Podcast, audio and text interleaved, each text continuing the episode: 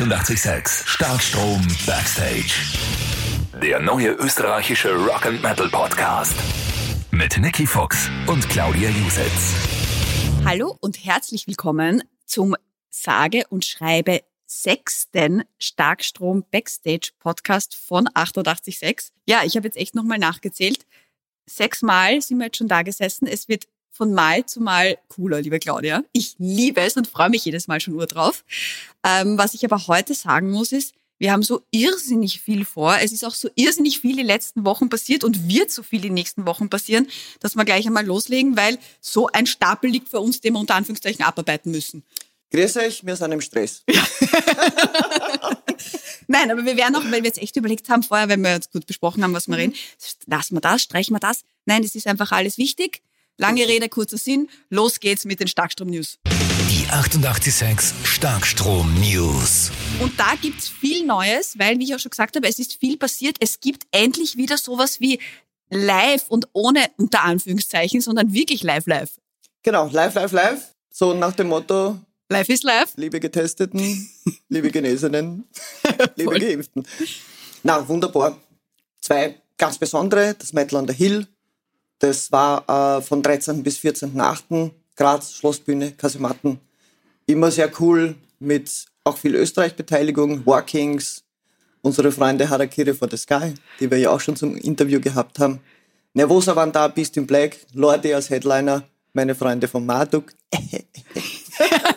Und jedes Mal, wir können einfach jedes Mal so ein bisschen ein Marduk-Bashing einbauen, wenn du magst. Na, überhaupt nicht, aber ich wollte es erwähnen, um nicht kleinlich zu wirken. Okay.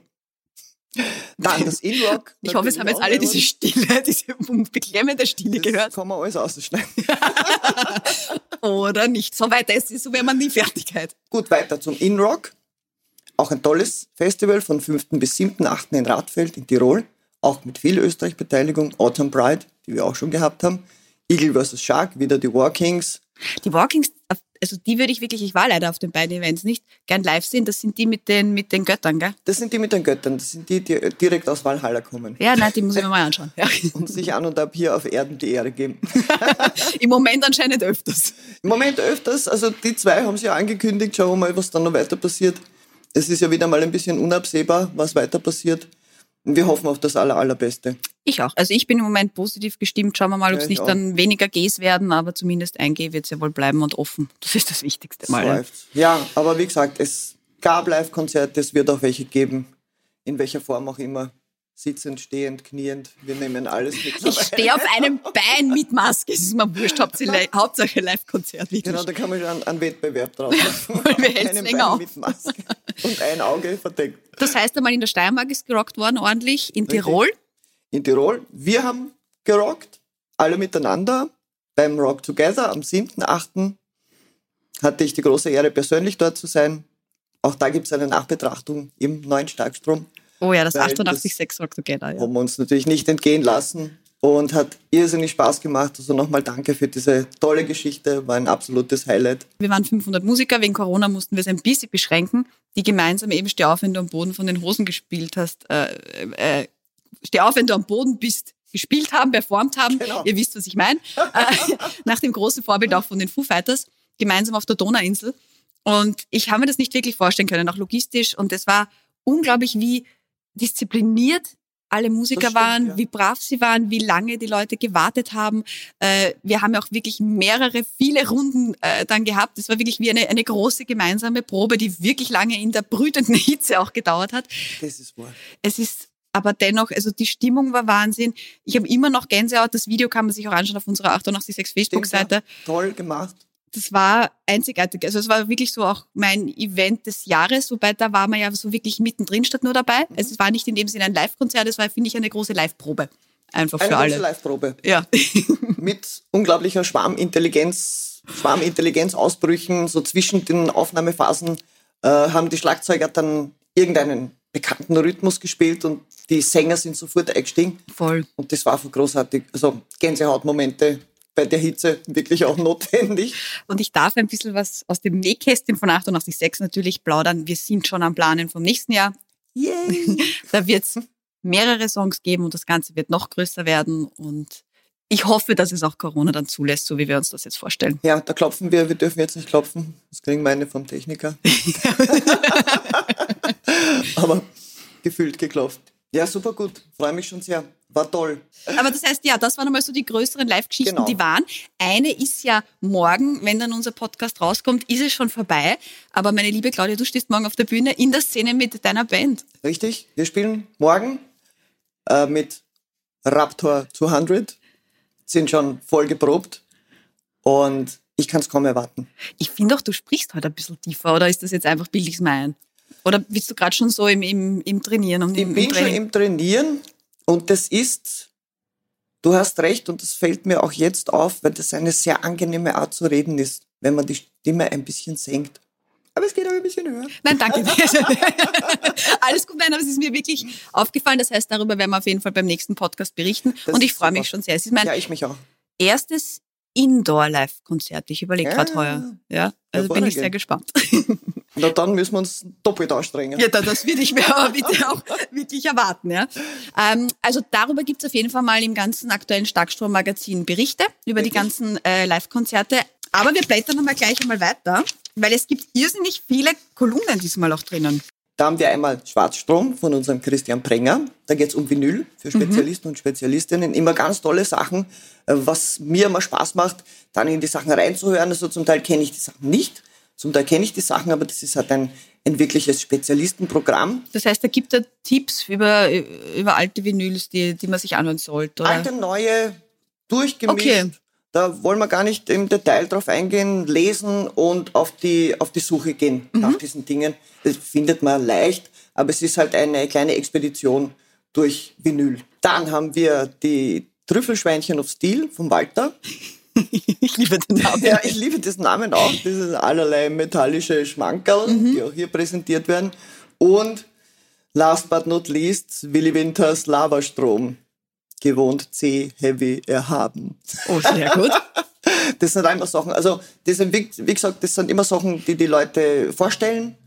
Bekannteres, Unbekannteres und es ist immer, sind immer tolle Sachen dabei. Das heißt, man kann so aus dem Vollen schöpfen und auch einfach Richtig. schauen, welche Rubrik oder welche Kolumne einen vielleicht vom Musikgeschmack auch am besten Genau. trifft, weil natürlich haben die auch ganz unterschiedliche. Na bitte. Aber für neugierige Menschen alle drei sehr empfehlenswert. Aber nicht nur Musiktipps gibt's und Live-Konzertberichte, sondern auch diesmal den Seelenstrom. Wird das jetzt immer so sein oder was, was, was ist da Na, Das ist passiert? jetzt das sogenannte Seelenstrom-Special. Ja, Sonst haben wir ja immer diese Rubrik, was sich, was sich diverse Leute für Musik bei ihren Begräbnissen wünschen, was immer sehr spannend ist, was da kommt. Ja. Und äh, diesmal hat geschrieben der Rainer Krispel, der auch dieses herrliche Buch geschrieben hat über die Musikarbeiter unterwegs.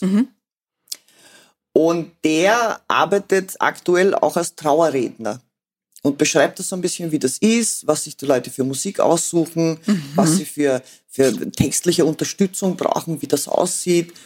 Und da, da lernt man natürlich viel über die menschliche Natur und ihre, ihre große Verschieden- Verschiedenheit. Und das hat er sehr leibend gemacht. Also so leibend man das Thema halt machen kann.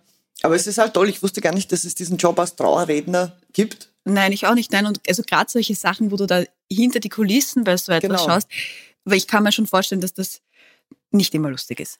Das ist nicht immer lustig. Du brauchst halt eine, eine gewisse mentale Stärke auch. Und- Aber die hat er offensichtlich. das und ich denke, du wirst doch sehr viel, ja, Seelenklempner, sage ich sein. Also wenn da die Leute Natürlich. daherkommen, dass da auch dann das Richtige rauskommt für sie, ist sicherlich nicht leicht. Das schreibt Ja? er eh. Das hat dann eigentlich viele, viele äh, verschiedene Facetten dieser Trauerrednergeschichte. Das ist ja nicht, dass du dann irgendwas runterleierst und das war's, sondern du musst halt sehr, sehr punktuell auf die Leute eingehen. Und die sind halt alle verschieden, Gott sei Dank. Ja. Ja, Tja. ich würde jetzt sagen, so, gehen wir zu einem lustigeren Thema. Kann ich aber nicht, weil es einfach leider da wirklich, wirklich gut dazu passt. Und ich möchte das auch nicht verschweigen, denn es gehört zu unserem 886 Starkstrom Backstage Podcast auch dazu, dass einfach gerade in den letzten Wochen und Monaten viele, viele, ich sage jetzt, Legenden leider verstorben sind. Ähm, ja, jetzt letztens auch noch Charlie Watts. Also es ist, irrsinnig viel unter Anführungszeichen auch negativ los in der Rock- und Metal-Szene. Und auch unser Robert F., der einfach immer hinter die Kulissen von Ton und Verderben sieht, hat sich dazu Gedanken gemacht. Denn ja, das geht an keinem Moment spurlos vorbei. Mit Robert F. hinter den Kulissen von Ton und Verderben. Wenn berühmte Musiker sterben, ist es meistens ein bisschen so, als wenn auch ein Familienmitglied sterben würde. Man äh, wächst mit den Musikern auf, man hat ihre Platten, man wird geprägt von ihrer Musik in der Jugend, vielleicht auch im jungen Erwachsenenalter. Und man beruft sich auch immer wieder der, also auf die Vergangenheit, auf die, auf die Dinge, die man mit diesen Musikern verbunden hat. Und dann ist es meistens schwierig zu ertragen, wenn so eine Art entferntes Familienmitglied plötzlich weg ist. Das ist jetzt beim äh, Charlie Watts so geschehen, der glaube ich nicht nur für viele Fans, sondern auch für die mehr als für 50 Prozent der Metal- und Rockwelt mehr als prägend war. Das war so beim Lemmy Kilmister, den ich auch persönlich einmal interviewen durfte, wo ich im Backstage-Bereich des Novarock eine Zigarette sogar ausschlug, ein Angebot, das er mir gemacht hat. Eigentlich saudumm, aber ich war halt nicht Raucher und wollte es nicht mehr nehmen. Aber eben, wenn man den Musiker dann auch selber mal getroffen hat, dann ist es halt besonders schlimm. Und noch schlimmer ist es, wenn das Alter überhaupt nicht zum Tod passt. Also Charlie Watts, die beiden Cinderella-Musiker Gary Corbett, Jeff LaBar, alle in allen Ehren, aber die waren halt auch nicht mehr so jung. Und man muss ehrlich sagen, auch das die Hilfe von CC Top, es passiert halt leider irgendwann, aber Joey Jordison war 46, das ist einfach kein Alter. Und ich kann mich noch erinnern, als ich vor drei Jahren ihm gegenüber saß äh, in der Szene Wien, also mit seinem Projekt Sinsaenum, äh, konzertierte und ein Interview bekam. Das hat mit Slipknot nie funktioniert, äh, mit Sinsaenum schon und da war ganz schüchtern, verschlossen, ruhig, sympathisch und extrem freundlich. Man hat überhaupt nichts gemerkt von einer Rockstar-Attitüde. Ich meine, der Typ hat nicht nur alle oder fast alle guten alten Slipknot-Lieder geschrieben. Er war die Nummer eins äh, in der Slipknot-Band. Er hat das große K entworfen, weil er so ein Korn-Fan war. Er wurde ja übrigens Musiker, weil ihn seine Eltern lieber vors Radio gesetzt haben als vor den Fernseher. Deswegen war er mit der Musik so schnell in Berührung. Er war einfach prägend für Slipknot, auch nach seinem Abschied vor acht Jahren von der Band. Und äh, der Jay Weinberg, der Ersatz, wurde ja auch natürlich herzlich angenommen von den Slipknot-Fans, aber konnte den Joey nie ersetzen. Und dieser schüchterne, nette Mann, der Metallica, Metallicas Lars Ulrich live einmal ersetzte, der auch für Satyricon in Amerika trommelte, weil Frost, dem, dem normalen Drummer, die Einreise verweigert wird, wegen diversen Vorfällen aus der Vergangenheit, der stand da neben mir und saß dann neben mir und war eigentlich nichts als ein kleines Häufchen netter Mensch, den man eigentlich nie mit der Musikwelt in Verbindung bringt. Und äh, ja, der hatte natürlich auch psychische Probleme. Die waren nicht wegzudenken. Und ja, dann verliert man so einen Menschen mit 46. Wir wissen die genaue Todesursache nicht, aber es ist einfach ein Wahnsinn. Und wenn man so junge Leute verliert, dann ist das halt noch einmal heftiger, als wenn man einen alten Hasen verliert in einem Alter, wo es natürlich immer noch tragisch ist, aber einfach passieren kann. Ein bisschen ähnlich war es ja auch mit Metal Church Sänger Mike Howie. Der war 55, also am selben Tag wie Joey Jordison verblich. Oder auch Eric Wagner, die Doom-Legende, die an Covid gestorben ist unlängst. Tragisch. 62 Jahre kann man sich kaum vorstellen. Der Metal und auch die Rockwelt sind halt auch nicht immer nur schön, sondern manchmal auch wirklich bitter.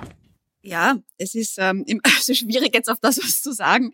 Äh, danke auch an den Robert. Ähm, sie sind halt, obwohl sie für uns unsterblich sind, nicht unsterblich. Ja, leider.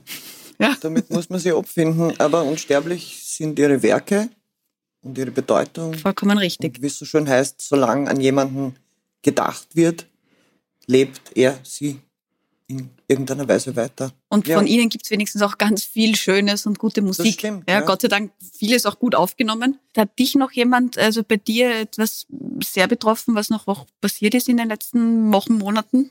Der Jim Steinman, der leider auch verstorben ist, weil er ein großartiger Komponist ist und ohne ihn gäbe es all diese wunderbar kitschigen Meatloaf-Sachen nicht, die ich sehr liebe. Gottfried Happel, jetzt aus Österreich, von der Band Happel, der leider auch verstorben ist. So den würde ich da unbedingt erwähnen, eben aus dem Grund, den wir vorher genannt haben, dass an ihn gedacht wird. Und mehr kann man jetzt nicht machen in dieser Situation, außer sehr liebevoll an die Leute zu denken. Und ihre Musik anzuhören. Und ihre Musik anzuhören, genau. Freuen sich die Erben. Danke, Claudia. Aber damit haben wir das. Nein, also. War jetzt nicht ich. Nein, ich finde wirklich wichtig, eben genau aus dem Grund, dass man drüber redet, dass man über sie spricht, dass vielleicht auch, wenn sich die Leute unseren Podcast anhören, danach eben vielleicht das eine oder andere Slipknot-Lied zum Beispiel auch wieder auflegen. Aber genug von dem, ich sage jetzt traurigen und sehr sentimentalen. Und gehen wir zu dem Highlight, das auch in der letzten Woche passiert ist. Iron Maiden, Iron Maiden, das neue Album ist da. Wir haben es beim letzten Podcast angekündigt. Wir werden eigentlich nur über Iron Maiden reden. Äh, es geht sich nicht aus, weil halt einfach so viele andere Sachen auch passiert sind.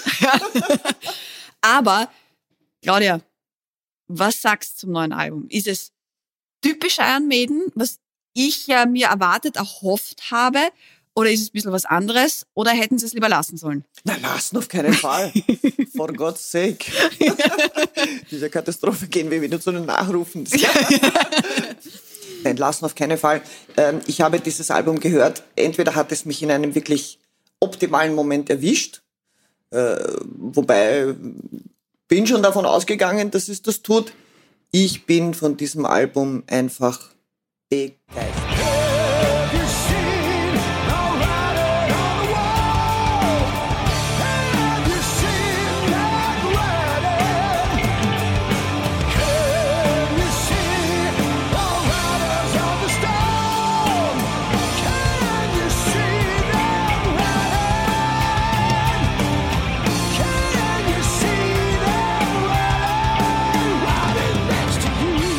Von A bis Z, zehn Songs lang, 82 Minuten lang, ein wirkliches Meisterwerk.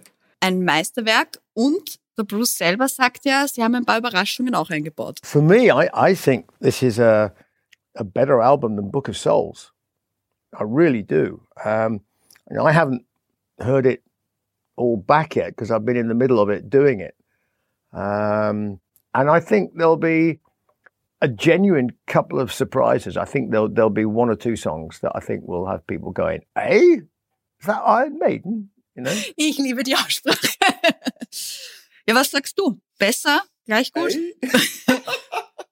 Ey? Oder ist das überhaupt noch Iron Maiden? Also ich finde ja, also gerade die, die ersten Single-Auskopplungen auch. Ja, Iron Maiden ist es definitiv. Sie haben natürlich schon ihr Fundament, mit dem sie, mit dem sie arbeiten. Äh, Überraschungen, also so überrascht war ich jetzt gar nicht, aber es gibt halt ein paar Sachen, die sie sonst nicht machen, wie akustischer Anfang oder sehr breite Chöre. Also das, das ist jetzt nicht so Maiden-typisch, aber passt einfach perfekt rein. Also mit einer gewissen Bösartigkeit könnte man natürlich sagen, es ist das bessere Book of Souls, aber das ist unfair, weil das ist das eine und das ist das andere. Ja. Was faszinierend ist bei Maiden, ist sie, sie schaffen es immer wieder einen draufzusetzen. Und das ist, weil diese, diese Individuen auch so perfekt miteinander arbeiten. Also da, da schaukelt sich einfach wie Inspiration, äh, Motivation immer wieder auf und äh, sind unglaublich hervorragende Einzelmusiker. Also allein schon der, der Basslauf von Steve Harris bei Death of the Celts. Zum Niederknien. ja, sie sabbert gerade, es passt schon. Aber ich habe es angekündigt. Aber extra vom Mikro ein bisschen weg, danke. Ja, genau, haben wir einen Latzal da gekriegt. Wegen der Tischplatte. Nein, es ist einfach großartig. Und äh, Nico McBrain, sein Drumming, das äh, geht manchmal mit mit dem Thema, dann entfernt es sich, dann spielt er irgendwie ganz was anderes, aber es ist immer, es ist immer am Punkt. Und es macht die Sache spannend. Und ja, Bruce in Topform. In Topform so viele verschiedene Stimmfarben, die er da einbringt. Manchmal richtig böse, dann wieder sehr erzählerisch und narrativ. Großartig. Also, wie gesagt, mir hat das Album umgehauen. Ich empfehle es jedem Menschen, der zwei Ohren hat, weil es ein grandioses Stück Musik ist. Das muss ich meinen. Nein, nein. nein und das lassen nicht. wir auch einfach so stehen. Bitte, bitte anhören. Ja. Und jetzt halte ich schon wirklich komme aus. Live nächstes Jahr Wiener Neustadt. Ich hoffe so sehr, dass das klappt, weil das jetzt auch noch live hören, dann das Album. Ja, dann, dann war's das. Ich war unlängst in Versuchung, das abzuzählen, wie oft schlafen noch bis Iron Maiden, aber ich habe es dann aufgegeben. es ist noch zu lang. Wann ist es im Juni, glaube ich, erst? Oder Juli? Ja. Das ist, nein, fangen wir an, im Mai zu zählen. nein, aber wie gesagt, tolles Album. Tolles, tolles Album. Es sind so unglaublich tolle Ideen drin. Ja, äh, Saba Saba. Ja, und damit ist eigentlich auch alles gesagt, was jetzt Neues rausgekommen ist. Nein, natürlich nicht. Also in, aller, in aller, aller Kürze. es sind noch andere Sachen rausgekommen und auch über die werden wir berichten. Zum Beispiel von Bullet for My Valentine, die auch in Kürze und zwar in dieses Wochenende äh, am Novarock Encore spielen. Das heißt, wieder ja. wenn der Podcast raus ist, ist das schon passiert natürlich. Aber da gibt's ein bisschen was Neues auch zu berichten. Mhm. Neues Album, selbst betitelt. Soll das härteste bislang sein. Metalcore, immer gut. Also für Freunde, Freundinnen des Genres unbedingt empfehlenswert. Und die Bullet for My Valentine zum Beispiel zählen Iron Maiden zu ihren absoluten Vorbildern. Wirklich? Nicht, dass sie jetzt zwanghaft immer zurückkommen. Aber wo wir wieder bei Iron Maiden sind, wo, wo übrigens ein Nein, äh, Vorbilder sind Iron Maiden, aber auch anscheinend Metallica. The first riff or song that ever made me want to play guitar was uh, Enter Sandman. I think that, that changed a lot of people's lives. Metallica and the Black Album. And uh, it was super dark, it was super heavy, it was like a recording sort of sound that people hadn't heard sort of before. It was super heavy anyway, and it just I think it changed the course of, of heavy metal. Metallica dürfte ihn also wirklich sehr beeinflusst haben, den Michael Paget von Bullet. Warum ich das auch spannend natürlich finde, ist, weil auch von Metallica gibt's was Neues, Altes. Sie feiern nämlich am 10., also übermorgen, 30 Jahre vom Black Album. Und da haben sie nicht nur eine Remastered Edition, die rauskommt vom Black Album, sondern sie haben alle, so circa, die es gibt, ich habe es, wo habe es mal ausdruckt da, gebeten, Songs zu covern. Und da sind wirklich also von Visa über Hugh Ness bis Royal Blood, von Volbeat, Portugal the Man, Corey Taylor, Biffy Clyro, alle mit dabei. Ähm, und ich bin wirklich sehr gespannt, wie das klingt. Ich habe ein paar schon gehört. Ich finde fast lustiger die, auch Miley Cyrus oder äh, zum Beispiel, ich finde die fast lustiger, die es softer machen, als die, die halt eh in dem Genre sind, weil du kommst dann halt ans Original nicht dran. Also das Natürlich. fand ich von Wolby zum Beispiel auch sehr mutig, ja, da mitzumachen. Aber die, denen traue ich das zu. Also Ergebnis spricht natürlich. Haben sie, haben sie geschafft, haben sie geschafft. Ja. Nein, sie sind alle, es sind jetzt alles jetzt nicht so die Anfänger, die da auch mitgemacht haben. Ja. Also auch Metallica haben Bullet beeinflusst, wie übrigens Iron Maiden, nein, ich höre jetzt auf. Wo es auch was Neues gibt, sind Asking Alexandria. Die sind aber nicht von Iron Maiden beeinflusst, oder schon? Oder wissen wir es nicht? Ähm, naja, also auf Verdacht sagen wir ja. Ja, ja wenn jemand kein Iron Maiden-Fan ist, tut's mir leid, es gibt den nächsten, dann den nächsten werden wir auch noch drüber reden. Den übernächsten Podcast würde ich dann empfehlen, da reden wir vielleicht nicht über Iron Maiden. Ich, ich verspreche es, ich erwähne es jetzt das letzte Mal für heute, aber auch bei Bullet for My Valentine sieht man, dass da eine große Innovationskraft noch da ist bei ja. Iron Maiden. Asking Alexandria. Dead Metalcore, diesmal nicht aus Wales, wie die Bullet for My Valentine, was man ja an seinem Zungenschlag auch hört. Ja, so ein bisschen verdreht. Ja. auch eine neue heraus, See What's on the Inside. Wie gesagt, ebenfalls für Genrefreunde und Freundinnen sehr empfehlenswert.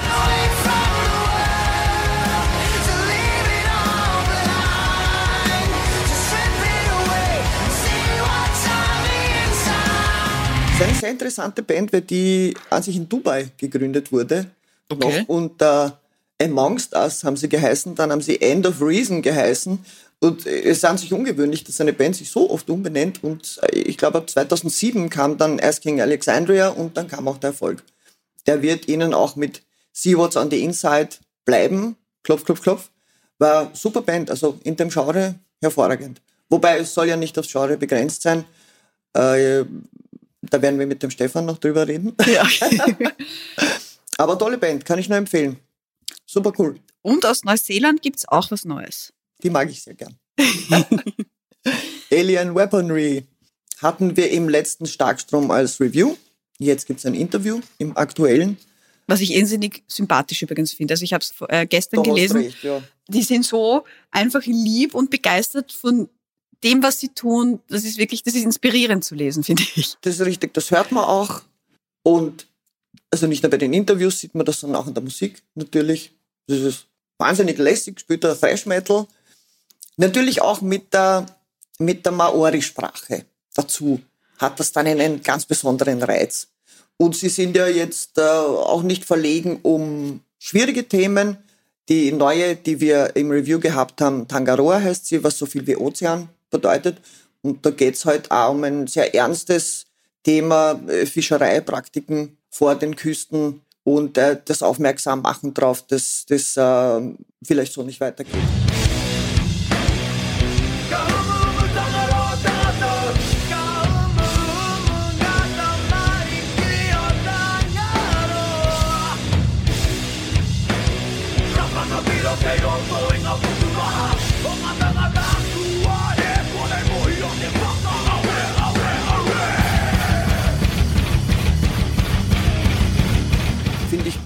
Weil es sind sehr junge Leute, dass sie auch diesbezüglich sich Gedanken machen. Finde ich gut. Zu den Alien Weaponry kann man noch sagen, dass sie trotz aller ernster Themen, da gibt es eine Geschichte über den Tito Kowaru, einen Maori-Häuptling, der eine Armee aufgestellt hat, um gegen die britische Kolonialmacht zu kämpfen. Sehr ehrenwert. Also wie gesagt, das sind sehr erste Geschichten, aber auf der anderen Seite sind sie in Wirklichkeit Thrash-Fans, die Metallica lieben, die Slayer lieben, aber auch ein bisschen, bisschen härter wie Slipknot oder äh, Lamb of God oder Gojira auch, die sie kennengelernt haben auf der Europatournee, wie sie sagen. Und sie sind, wie du sagst, sehr liebenswerte Leute. Auch der Kindheitstraum bei Slayer als Vorgruppe zu spielen hat sich mittlerweile erfüllt. Na, die sind eigentlich sehr schnell, sehr groß. fertig. Oder sehr schnell, sehr groß geworden, oder? Relativ schnell. Ja. Äh, Sie wurden zwar, wie Sie sagen, am Anfang sehr belächelt, was ich nicht verstehe. Wieso soll man die belächeln? Ja. Äh, aber mittlerweile zählen sie sehr viele sehr arrivierte Menschen zu ihren Fans, zu Recht, und zeigen natürlich auch, wie, was mir persönlich gefällt, romantische Vorstellung, wie international Metal ist, also wie global Metal ist. Das gibt's überall. Und da versteht man sich auf einer, auf einer gewissen Basis, die für mich eine sehr schöne Basis ist. das habe ich jetzt auch gesagt, was ich Nein, aber sie sind auch wirklich, also wie gesagt, das Interview super schön zu lesen. Und wir haben heute jetzt auch schon viele Interviews erwähnt. Und deswegen freut es mich ganz besonders, dass wir heute auch einen Gast haben, der viele Interviews fürs Starkstrom-Magazin macht. Du hast ihn ganz kurz schon erwähnt, du hast es ganz klein verraten. Es soll eine kleine Überraschung sein, aber der Stefan ist heute zu uns gekommen und wird uns einmal so ein bisschen Backstage berichten, wie es denn ist, diese Interviews zu führen für das Starkstrom-Magazin. Der 886 Starkstrom Backstage Talk. Hi. Hallo. Servus. Du wirst uns jetzt Rede und Antwort stehen einmal. Oh. zu den ganzen Interviews, zum Beispiel zum aktuellen Starkstrom-Magazin. Du hast niemand Geringeren als Mark Tremonti interviewt, Jawohl, so ist Äh, es. Gitarrist von Alter Bridge und Creed.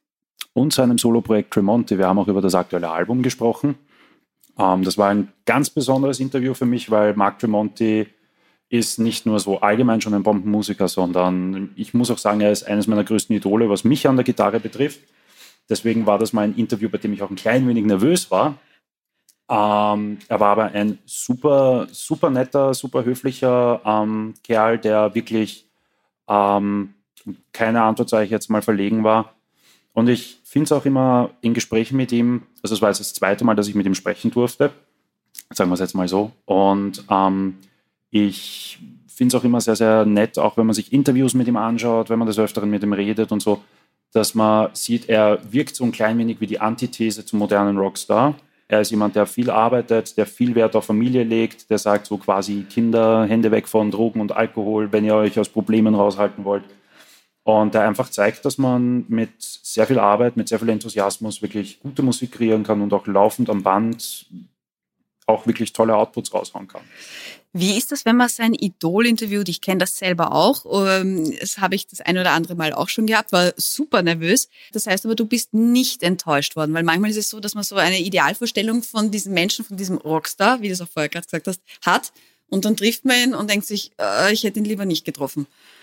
es war irgendwie von dem Punkt aus lustig, weil das Interview ja über Zoom stattgefunden hat. Das heißt, ich habe ihn dann so über Webcam in seinem Haus sitzend gesehen und man sitzt sich dann gegenüber und man denkt sich, oh, jetzt schaut mir mein Idol gerade in mein Arbeitszimmer hinein. Das ist irgendwie, ja, ein, ein erstmalig befremdlicher Moment. Da schaut man dann auch im Hintergrund viel mehr, dass alles passt und dann, oh mein Gott, ich habe seine Signature-Gitarre, die sollte ich jetzt hinten so hinstellen, dass er es ja sieht. nein, nein, habe ich nicht gemacht. Na, sowas nicht. Es hat natürlich ein bisschen gedauert, bis ähm, die anfängliche Nervosität weg war. Das auf jeden Fall.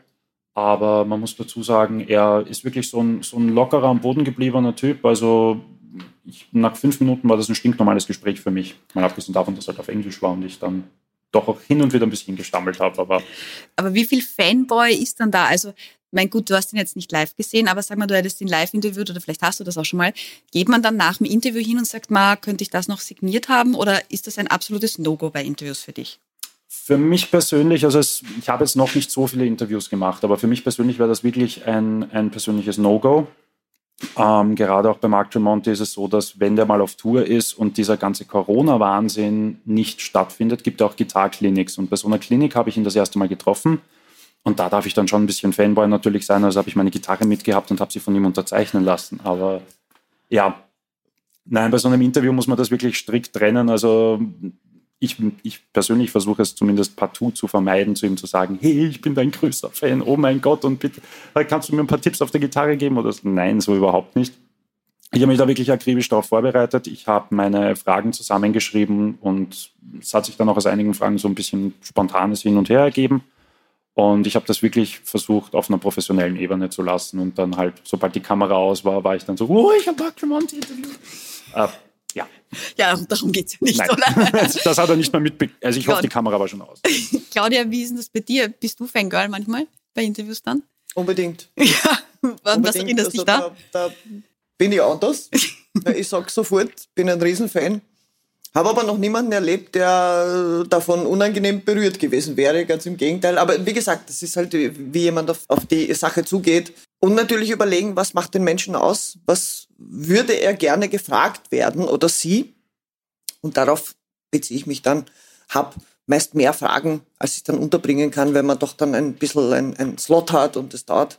Ich habe aber schon Leute gehabt, die, die dann losgeredet haben und ja, dann waren die 20 Minuten um. Und da denke ich mir, lass sie reden. Weil es kommen interessante Sachen. Also bei UMF haben wir gehabt, von Bonobos bis NATO, Warschauer Pakt, war da alles drin. Und ich habe beim, beim Was hast, du bitte was hast du gefragt? ich habe gar nichts gefragt. Ich bin ja nicht zum Fragen gekommen. Okay.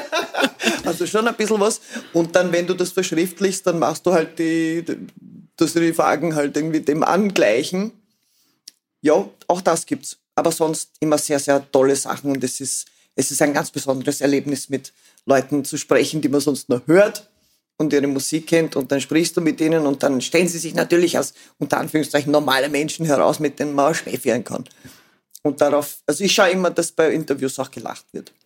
Das ist wichtig. Ihr kennt beide die Situation jetzt äh, in Corona-Zeiten Zoom-Interviews zu machen oder überhaupt am Telefon. Ja, wir auch. Und, ja, wir auch, ja, mit Hierarchy for the Sky.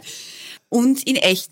Wo du jetzt gerade gesagt hast, das ist natürlich schon auch irgendwie cool und ein Vorteil, wenn ich daheim sitze, der sitzt daheim. Das ist natürlich eine ganz andere Atmosphäre, als wenn ich im Novarock in diesen Krojen zum Beispiel sitze. Was habt ihr lieber? Oder was, wo kommen vielleicht bessere Antworten auch für den Leser im Endeffekt heraus? Hm, Ich glaube, die menschliche Interaktion fehlt schon ein wenig, wenn man jetzt so auch nur über Webcam mit den Leuten telefoniert quasi. Also ich, ich habe auch ein Interview jetzt im April gehabt mit dem Frost von Satyricon. Der hat halt sein, also der hat Zoom über sein Handy verwendet, hat mit mir da telefoniert. Also ich habe meine Kamera eingeschalten gehabt und habe dann gemerkt, okay, er trat's nicht auf. Und dann habe ich mir gedacht, das kommt jetzt irgendwie komisch rüber, wenn ich meine Kamera auch abdrehe. Deswegen war das irgendwie so. Könnt ihr gleich telefonieren, ne? können wir gleich telefonieren. äh, ja, ähm, prinzipiell bin ich schon ein Freund von so direkten, von persönlichen Gesprächen. Da, ich glaube, da ist die Stimmung dann schon auch ein bisschen anders, als wenn jetzt, ähm, vor allem wenn da, wenn da solche Sachen dabei sind, wie ich werde ja nicht das, also ich werde ja nicht der einzige Interviewpartner an dem Tag von Mark Tremonti gewesen sein. Das heißt, also der legt auf nächstes Interview, der legt auf nächstes Interview.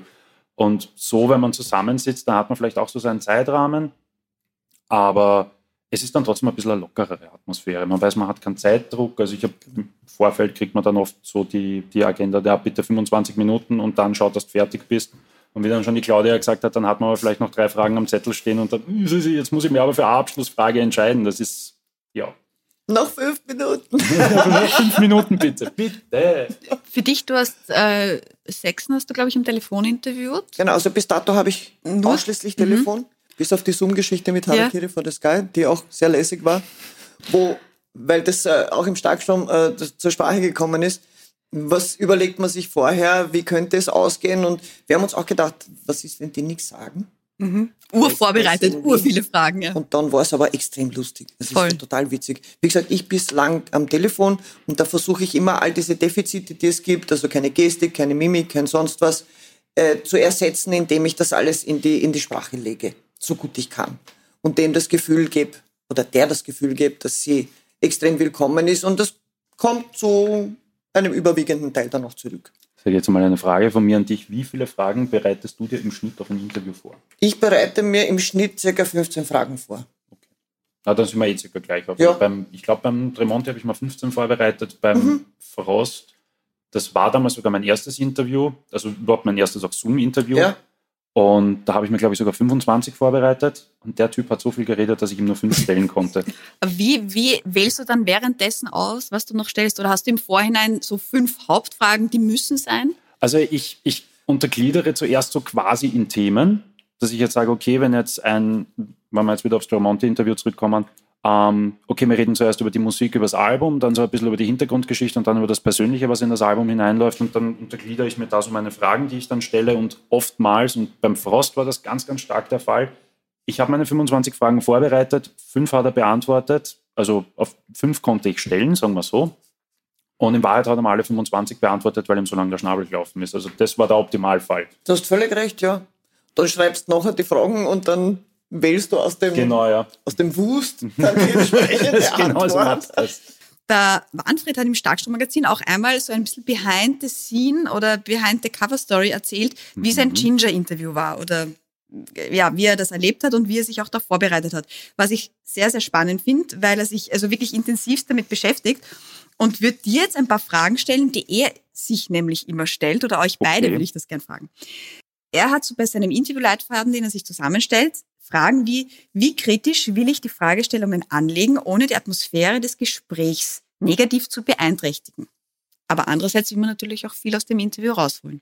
Ähm, ich habe da ein bisschen einen anderen Zugang zu dem Thema. Ich versuche das Interview bzw. das Gespräch für eben für meinen Interviewpartner interessant zu halten. Also ich versuche mir eben Fragen zu überlegen, die nicht ein jeder Interviewer stellt, wo ich ihn ein bisschen aus der Reserve locke. Ich versuche ihn jetzt nicht ich versuche ihm jetzt nicht direkt Honig ums Maul zu schmieren oder jetzt wirklich zu provozieren, weil ich mir denke, wenn sich der Interviewpartner bei dem Interview wohlfühlt und man über Sachen spricht, die ihn auch interessieren, dann holt man die interessantesten Antworten raus.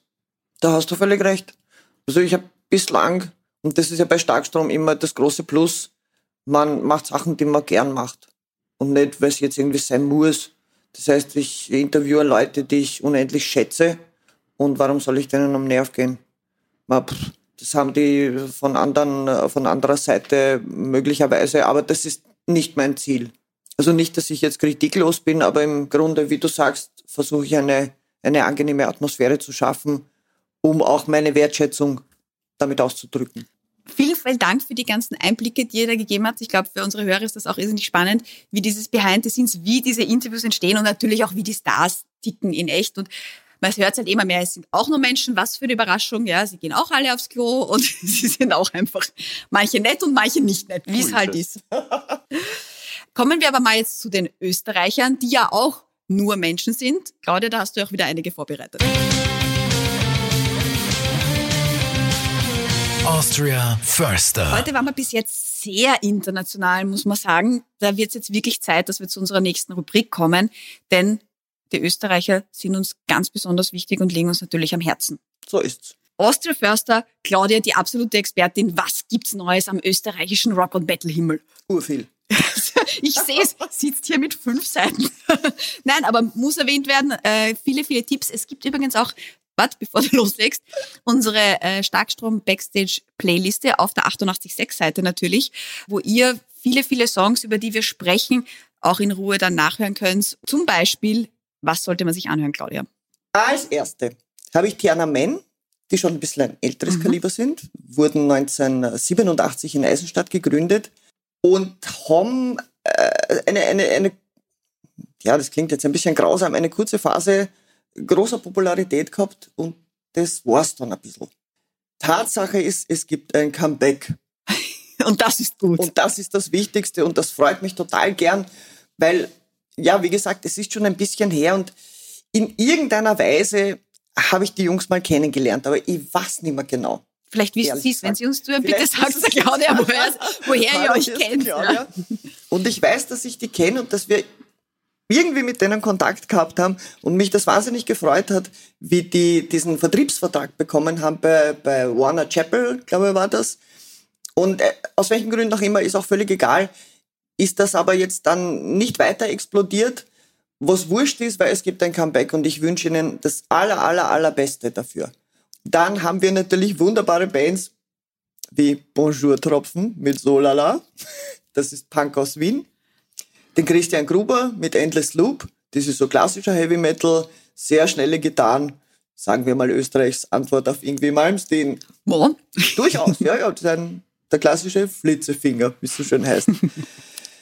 Melodic Death spielen Crowword mit Crimson Gaze, was auch sehr leibend ist, gefällt ja. mir total gut. Äh, bisschen anders sind die Peach Tinted, sagen wir mal ein Indie-Pop-Duo. Ja. Ebenfalls sehr hörenswert. Dann haben wir die Red Machete, was mein Lieblingswort ist, mit High Tension, das ist einfach gute Rockmusik. Punk wieder von den Rumperts mit Escapism. Und meine persönlichen Lieblinge sind Tristwood. Tristwood haben wir im Starkstrom mit einer Neuaufnahme von Dystopia and Disturbia sind sie schon 2010 rausgekommen, ist aber jetzt nicht. Und es ist schwer, die einzuordnen. Also ich habe das jetzt in etwa versucht mit Industrial Avantgarde Metal. Und das ist so wüdes Zeug. Mir gefällt das total gut. Also ich weiß nicht, wo die mit ihrer Musik hinwollen. Äh, das wissen sie wahrscheinlich selber auch nicht, aber das macht auch nichts. Das ist so, es geht nicht in eine gewisse Richtung, sondern es verbreitet sich eher so flächig. aber das ist doch okay. Nein, tolles Zeug. Also also vieles von den, von den Österreichern da. Am ja. besten Playlist anhören, weil ja, reden ist eine Sache, aber es geht halt um Musik. Da ist es auch gut, wenn man sich die Musik anhört. Und im neuen Starkstrom-Magazin gibt's auch, glaube ich, zu fast jeder Band oder jeder Band, die du jetzt erwähnt hast, auch noch einen kurzen Bericht dazu. So ist es. Das Gell? meiste glaub, ist in unseren ja. Reviews, von denen wir wieder sehr viele haben. Zum Nachlesen. Zum Nachlesen. Und ja. dann auch zum Hören.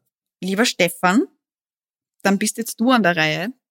Denn wir haben eine Rubrik, ich weiß doch, du kennst sie sicher, unsere Guilty Pleasures. Und nachdem du ein Gast heute bist, wirst du unser Guilty Pleasures Opfer sein. Guilty Pleasures. Uh.